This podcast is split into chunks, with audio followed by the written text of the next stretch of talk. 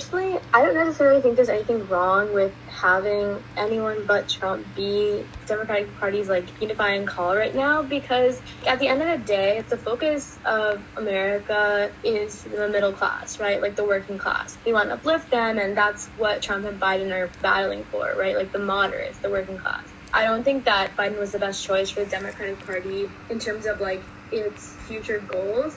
I also think that if there was any time for Biden to be a nominee, now would be it because as like Gen Z, more people from Gen Z get to vote, I find it hard to see a future in which America does not become more progressive as people from our generation just grow in terms of voter base. So I don't think there's necessarily anything fundamentally wrong with the logic of settle for Biden or like anyone but Trump be the Democratic Party's rallying cry because in the future there'll be so much room for improvement that I don't think that it's as much of a setback as it may seem.